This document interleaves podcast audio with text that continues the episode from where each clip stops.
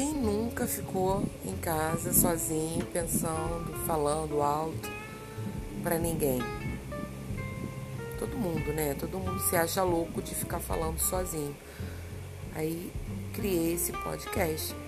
Aqui toda semana, ou todo dia, ou duas vezes na semana, não sei, vou ficar falando aleatoriamente coisas que eu penso sozinha, ou com os meus amigos, ou com meu marido, ou até mesmo com meus filhos, por que não?